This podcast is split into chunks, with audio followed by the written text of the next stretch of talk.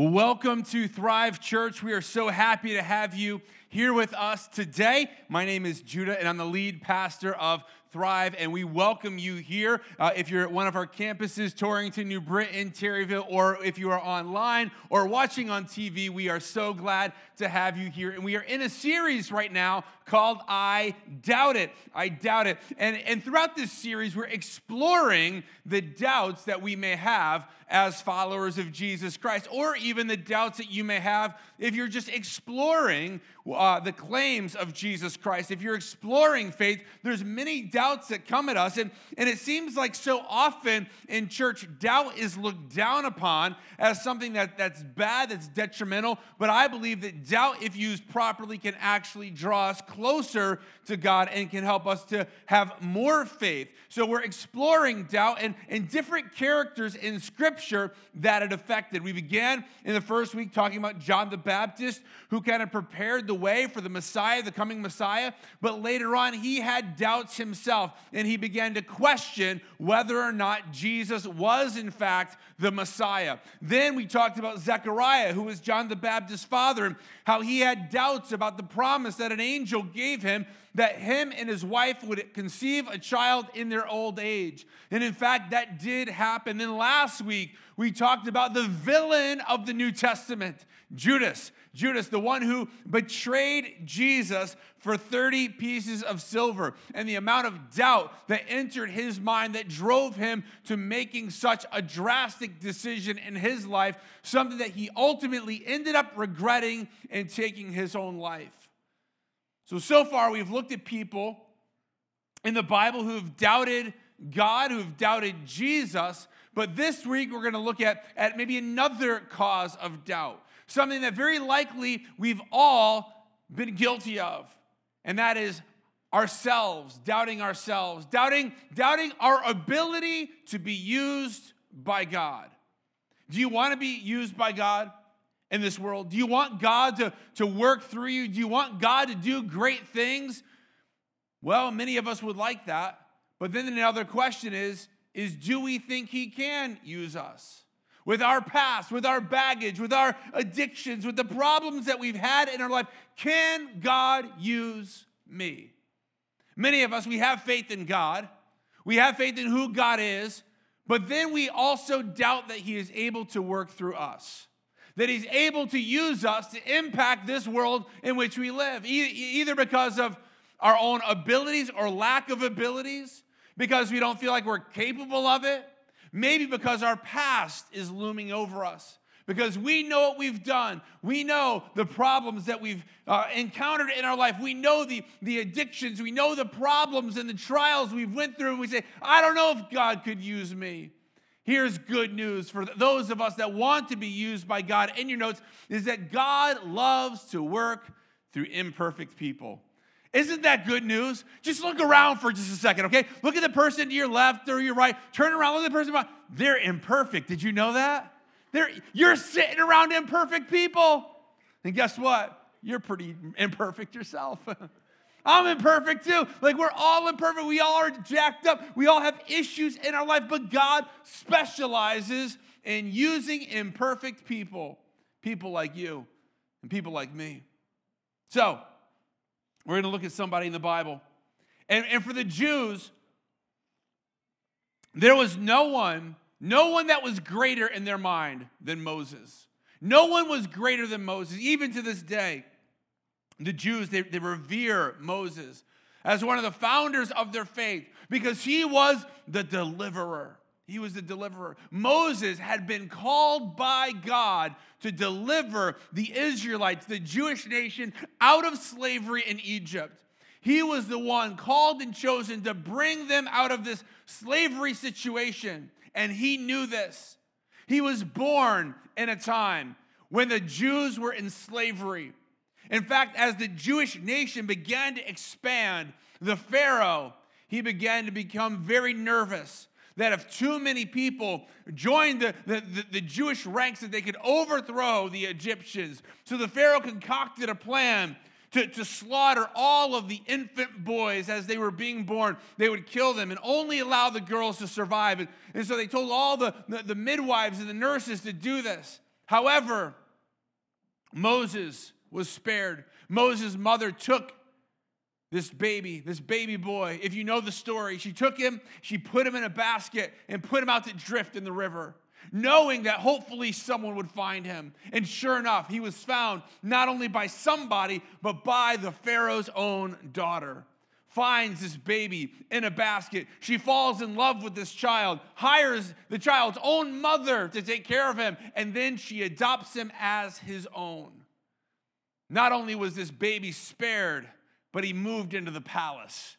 I mean, he got the best of everything. He was raised with everything. There was no expense spared. He had every privilege that was available to a human being in that era Moses had because they considered him the grandson of a God. And so Moses grows up in the lap of luxury. But all the time, he knows that God had selected him, had chosen him to be a deliverer, to deliver his people out of slavery and bondage in Egypt. And one day, as he's getting older, he sees a Jew being mistreated by an Egyptian. And he looks around and sees that nobody's there. And he goes over and he kills this Egyptian. He buries him in the sand. He says, I'm going to be the deliverer one way or the other. Do we ever try to take things in our own hands? Like we feel like God wants us to do something. We're like, okay, I can do that. I'm going to take matters in my own hands. That's what Moses did. He's like, I'm going to do this. Uh, and it's going to start now. Enough is enough. He thought nobody saw, but in fact, people had seen. And so Moses ran. He flees for his life. He goes to the wilderness and spends 40 years in the wilderness. He turns over a new leaf. He leaves his past behind, and he is now a new person. He's no longer the prince of Egypt. He's no longer the grandson of a god. He's no longer a deliverer. Now, now, he's a shepherd. He's a shepherd. He gets married and, and, and he's a son in law to a priest, and, and this priest has flocks of sheep. And, and so Moses' job was just basically tending to the flocks. And he's just living his life and he's minding his own business and he's tending the flock and he ends up through the wilderness and he ends up at Mount Sinai. Mount Sinai was known as the mountain of God. And at that mountain, he sees a bush on fire. Maybe you've heard the story of the burning bush, and he sees this bush, and, and then he goes over to investigate it, and he, and he hears this voice saying, Don't come any closer, take off your shoes. This is holy ground. I don't know. It must have been crazy, but if a tree ever starts talking to you, you might want to do what it says. So he takes off his shoes, he gets closer, and he's like, who am I talking to here? And the tree says, I am the God of Abraham, of Isaac, and Jacob. Clearly, it was not a tree speaking, but it was God speaking through this.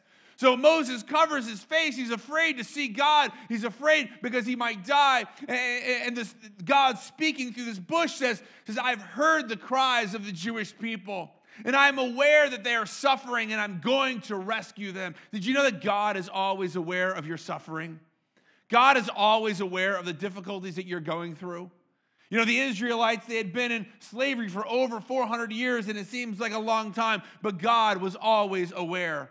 God is always aware. He is always there. He's always watching. He's always with us. He promises He'll never leave us and never forsake us. So here, God is speaking to Moses, and he's, he, he's speaking to him through this burning tree. You know, Moses' mind must just be absolutely blown at this moment. And then we see in Exodus 3:10, this is where we pick up our story. It says, Now go, for I am sending you to Pharaoh. You must lead my people out of Egypt. But Moses protested to God. Like, those are some crazy words, right?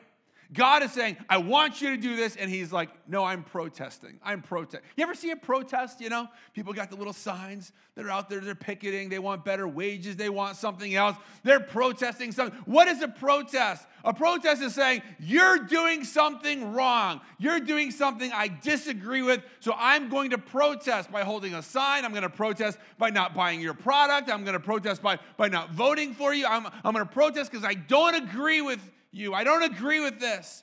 And here it says Moses protested to God, Who am I to appear before Pharaoh? This is doubt. Who am I to lead the people of Israel out of Egypt? God answers in verse 12, I will be with you. And this is your sign that I'm the one who sent you. When you've brought the people out of Egypt, you'll worship God at this very mountain. You're going to come back here and you're going to worship me. But Moses protested. He's still out there picketing. Like he's still out there protesting. Like, wait a minute, God, uh, I got to stop you right there. I got to stop you right there. If I go to the people of Israel and tell them the God of your ancestors has sent me, they'll say, What's his name then? Then what should I tell him? He's like, I got you. What should I tell him then? And God replies to Moses, I am who I am. Say this to the people of Israel I am has sent me to you. This is a, an interesting name. It's a name that, that's baffled theologians, but he's saying, I am, I, I am, I am God. I am the God of the past, the present, and the future. I am your God. And here Moses is protesting against God, saying, I don't agree with you. Who am I? I'm a nobody. I'm too old. He was about 80 years old when this happened. Yeah, he spent part of his life thinking he was going to be a deliverer, but he's already assuming that ship has sailed. No, God's not going to use me now. I'm too old. Uh, my best years are behind me. Like, like I had the opportunity when I was in the Pharaoh's household, but now I'm an outsider. So, throughout this interaction, God begins to reveal his plan and his desire to Moses. And Moses is responding, Who am I? Like, God, like, I doubt it. Like, I don't think you can really use me. Why? Because Moses was basing the success of this mission on his own ability. See, he failed to realize that it wasn't him who was going to be doing this. See, he was trusting in his own strength and he was not trusting that God was the one who was going to be doing the work through him. See, he was thinking, I, I can't do this on my own. See, the truth be made known, even the most talented and skilled people in this world are not good enough. We're not good enough to do it on our own. We're not good enough to accomplish what God has called us to accomplish in this world. You can't do it on your own. In your notes, you can't do God's will without help from God. So you can't do it without His help. He's the one who empowers us to do it. He's the one who gives us the strength, the wisdom, the insight, the abilities to accomplish the task that He has set before us. So God continues to explain His plan to Moses. He's explained, I mean, you can read it. He goes in great detail. He even says there's going to be opposition. He's like, you're going to go there and you're going to say, let my people go, but, but it's not going to work. And, and, and, so I'm going to have to raise my mighty, powerful arm, and we're going to strike the Egyptians, and there's going to be plagues, and ultimately the people will go free. So he's telling them all this. Exodus 4. We'll go to the next chapter now. Exodus 4, verse 1. But Moses protested again. Like, man, you just don't stop, do you? You're just protest. You, you, just you just don't believe God can actually use you. You don't think that God can actually work in this situation. Moses protested again. What if they don't believe me or listen to me? What if they say the Lord never appeared to you? Then Moses says, "What's in your hand?" Says a shepherd's staff. Moses replied, "Throw it on the ground." And the Lord told him. So he, Moses threw down the staff, and it turned into a snake. And Moses jumped back. Then the Lord says, Reach out and grab its tail. So Moses reached out and grabbed it, and it turned back into a shepherd's staff in his hand. Perform this sign, the Lord told him. Then they will believe that the Lord, the God of their ancestors, the God of Abraham, the God of Isaac, the God of Jacob, has really appeared to you. You're like, You don't believe me? Here's a miracle. Throw the staff on the ground. He does it. Turns into a snake. Turns back into the staff again. He says, put your, put your hand eh, eh, underneath your garments. He puts his hand and he brings it out, and it's covered in leprosy. You know, this horrible skin disease. He's like terrified now. He says, put, put your hand back in your garments. He puts it back in, pulls it out again, and it's gone. He does these two miracles. God's like, maybe this will convince you that I've actually chosen you, that I can actually use you, that I want to work through you. But Moses just keeps making more excuses, more excuses, more. Ex- he doubts even harder, right? It's like God keeps showing up and he doubts even harder. Do we ever do that? It's like, okay, God, you've just upped the ante, but I'm going to even doubt you more. Like, yeah, you've showed up, you've done these things. And it's crazy because I've seen things like this happen in life where people are praying for healing, they're praying for a loved one, they're praying for a situation. God comes through, does a miraculous thing, and they turn around and say, Well, I don't know if that was really God after all. It's like, wait a minute, like God just answered your prayer. He literally answered your prayer. and now we're doubting God. And so Moses is like, I'm just going to doubt you even more.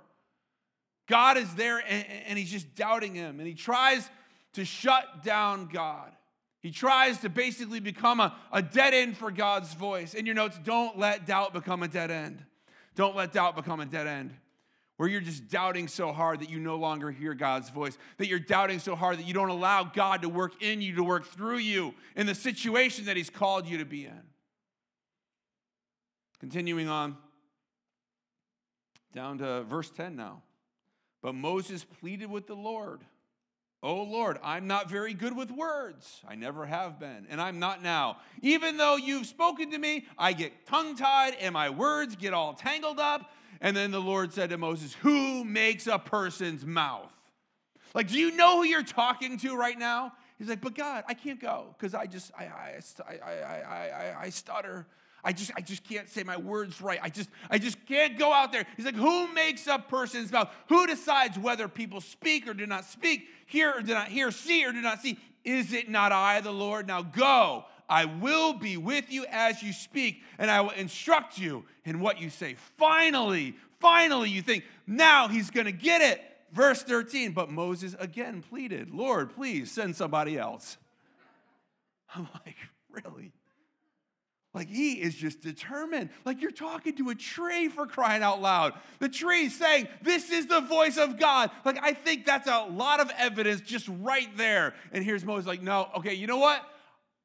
Can you send somebody else? Maybe, maybe you could just find somebody else. Like, like, look what it says here. Then the Lord became angry with Moses. This is not a good position for Moses at this point. Like, like you've just ticked off the wrong person right now. Like, I mean, there's a fire here. Like, it, it, wouldn't take much for that fire to just jump out and say, okay, you want to, you want me to pick somebody else, Moses? I'm just going to knock you dead right now, and I will find somebody else. Like, right? I mean, it's, it's, he's angry. The Lord became angry with Moses. All right, he said. What about your brother, Aaron the Levite? I know he speaks well, and look, he's already on his way to meet you now. He'll be delighted to see you. That always makes me laugh because, you know, I'm thinking like, like God already had Aaron on the way. Like he already knew this whole conversation was going to happen, right? He already has Aaron on the way to come see him and say, Oh, yeah, okay, fine, fine. You don't think you can do it? Well, your brother's already on the way. I've just eliminated your final excuse. I want you to go and do this. God, God's angry. Does our doubt ever anger God? Does our doubt, our continual doubt, and again, sometimes doubt drives us to seek answers. It drives us to, to encourage, to, to, to build our faith. But does our doubt ever anger God where He's like, you know what? I've been asking you to do this for long enough. I've been asking you to do this. You know, there was a friend of mine many years ago, and, he felt like, like God was calling him into the ministry. He said, you know, all of his life he spent uh, and, and, he felt like God was in, inspiring him that he should be a pastor one day, that he should pastor a church. And he went to Bible school and he, and he, and he got his qualifications and he did all this stuff. And he's like, I really believe that God really had his hand on me. He's like, I had people prophesy over me. And, and I said, Well, when, when are you going to do it? He's like, Well, I don't know. I'm just not ready yet. Well, I mean, the guy's already passed away many years ago.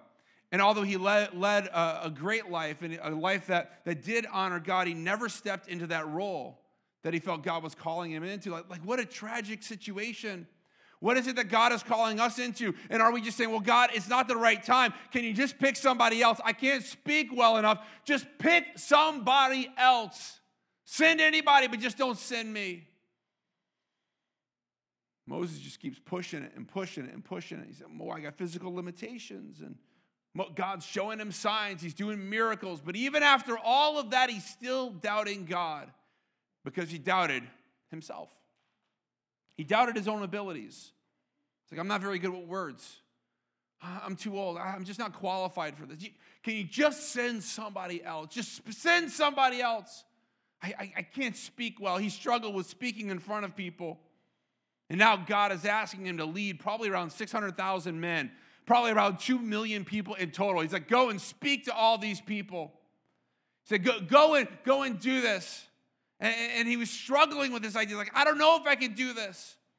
You know, sometimes God calls us to do something that we don't know that we're qualified to do. We don't feel qualified to do. remember when God, you know, called me to, to start Thrive. I was like, I don't know, I'm not very qualified for it. You know, I don't, I don't have any degrees. I, I just I just love God and love the Bible, and you know, I can talk kind of loud sometimes, you know? And, and, so, so it was like he kept calling me to, to do this, inspire me to do this. And, and I still don't feel like I'm the most qualified person in the world, but at some point, we just have to obey God and just take a step and say, okay, well, well, I don't know if I'm most qualified, but if you've called me to do it, then I trust that you're going to give me the ability that I need.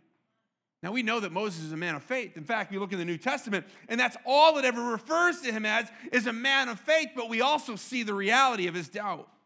And that God still used him. See, what's going on? What's going on with Moses? See, in your notes, faith is not the absence of doubt. It's not the absence of doubt.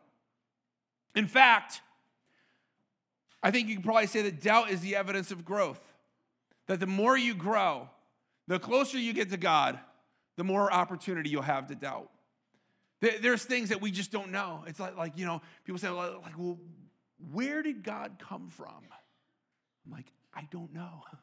It's beyond my pay grade. I don't know that. When I get to heaven, I'll ask God where he came from, but I don't know. There's things that, that we have doubts of.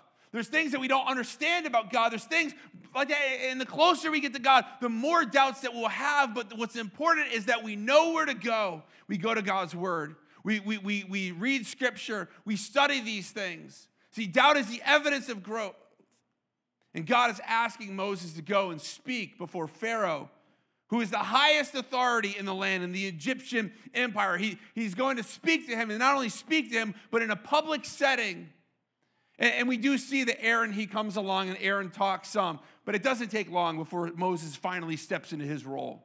And then he's the one doing the speaking and doing the talking because God empowered him to do the task that he called him to do. See, even with his doubts, God was there. God could have easily said, Fine, you're going to doubt me, I'll pick somebody else. I'll pick somebody who is more qualified, who trusts me more. But no, God was there. See, we don't have to do things alone. Just as Moses didn't have to do things alone, God's like, like I'm going to send you your brother, but I'm also going to empower you. See, he didn't let Moses off the hook. He provided the assistance, he provided the skills that he needed to do the job that he was called to do. So he begins the work, but Pharaoh's not happy. He goes in, he speaks to Pharaoh. Finally, he's got the courage. He goes, speaks to Pharaoh, says, Let my people go. And Pharaoh laughs at him, says, I'm not letting your people go. You know what I'm going to do? I'm going to make their slave labor even harder. I'm going to push them even harder. I'm going to break them even more. And now all the Jews are mad at Moses because now they have more work to do. See, Moses comes in thinking he's going to be the de- deliverer. He's like, finally, I'm trusting God. Finally, I'm doing what God told me to do. And he goes in there and he's like, and the Jews are like, yeah, he's here to deliver us. And he goes and says, set my people free. And he's like, nope, I'm just going to make their life more miserable. Look, we're going to go to another spot here. Exodus 5, uh, verse 22. Then Moses went back to the Lord and protested again. Here he is, back, to, back here protesting. Why have you brought all this trouble on your own people, Lord? Why did you send me? He's doubting him again. Ever since I came to Pharaoh as your spokesperson, spokesman, he has been even more brutal to your people, and you've done nothing to rescue them. Time and time again. He's doubting himself and he's doubting God. At least four times, like several times, we see on record Moses doubting God. God is saying, Go and do this. And Moses is just doubting and doubting and doubting. Eventually, God begins to bring these plagues against Egypt, and, and Moses starts to really move into his calling, and he stops the doubting and he a- operates in faith, and God does miraculous things through him. But God is calling him to do something that, that seems impossible. Have you ever heard this phrase before? God will never give you more than you can handle. You ever heard that before? God, God will never. Doesn't that sound nice? God will never give you more than you can handle. Maybe you've said that to people. Well, God, God won't give you more than you can bear. You know what? That's not true. it's not in the Bible. It's not true. It, it, sounds nice, but, but it's, it's not. It's, it's not true at all. Here's the thing in your notes Final thing in your notes God will not give us more than He can handle. See, God, God, He might give me more than I can handle, but God will never give me more than He can handle. See, when He is working through me, I can be a conqueror. I can be an overcomer. Paul, later on in the New Testament, explains that, that oftentimes in life, we are called to do something that's beyond our ability. And why does God do that? Why does God call normal people, people like you, people like me, people with broken past, people with, with addictions and in recovery, people who, who, who have done all kinds of things? Why does God use people like that? Because it makes us rely on Him even more. Because I know I can't do this on my own. I can't do it on my own. I can't take credit for it on my own. I can't take credit for it. I mean, even today, with the service today, people say, Hey, are you all set? I'm like, No, I'm not all set.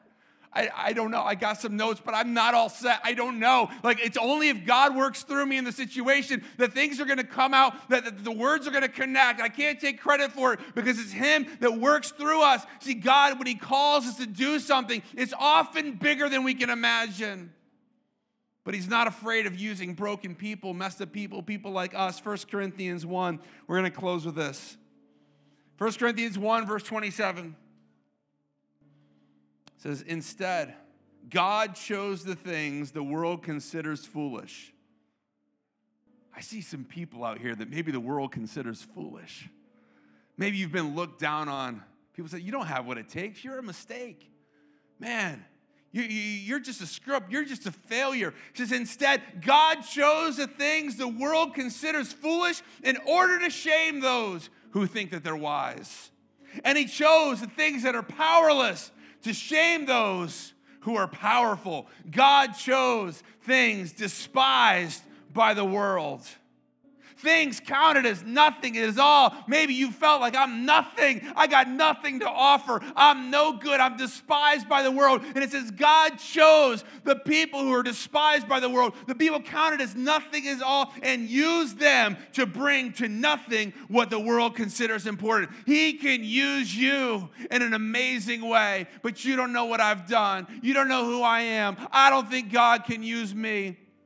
I'm too messed up. I'm too screwed up. I'm too jacked up. Well, it's a good thing that God uses people like that. If God could use Moses, then he could use you. If God could use Peter, then he could use you. If God could use Saul, then he could use you. If God could use David, he could use you. If God could use any of these people in the Bible, if he could use them, he could use somebody like you. Because even though we've messed up, God has a plan and God will equip you and empower you to do the work that he's called you to do. So stop doubting God's word. Stop Stop doubting if God can use you and take a step of faith. Take a step in the direction that He's called you to be in because we know that when we are walking with Him, nothing will be impossible. Let's pray. Father, we come to you now and we thank you for your goodness. We thank you that you have chosen to empower us to do the work that only you can do through us. We know sometimes it seems a little overwhelming and that we're not quite qualified. But we thank you for choosing us, for using us. So we offer ourselves to you now. And we invite you to use us. Let us walk in faith and not in doubt. If you're here today and you don't know Jesus as your Lord, don't let another day go by. Maybe you've been doubting his love. Maybe you've been doubting, can he really forgive me? Maybe you've been doubting any number of things. Don't let the doubt control you any longer. It says in Romans that if you say Jesus is your Lord and you believe that God raised him from the dead, that you'll be saved. So won't you call on his name now and say, Jesus, you are my Lord? I'm turning my life over to you. I want to trade in the, the doubt for faith. I want you to use me. Yeah, I know I've messed up. I know I'm jacked up. Man, but I want to be used by you. If you could use a murderer like Moses, then surely you could use me. God, we thank you for using us. We invite you right now, right here, to do the work in us that only you can do. Empower us by your Holy Spirit. Give us a mission, give us a vision, give us a dream for the things that you've called us to do, and empower us by your Holy Spirit to accomplish that task. We want to be used by you. We want to be people of faith like Moses, like Abraham, like David, like Elijah. We want to be people of faith like them, taking a step, even when we doubt our own abilities, that we put our faith and trust in Jesus Christ our Lord. And it's in His name that we pray. Amen.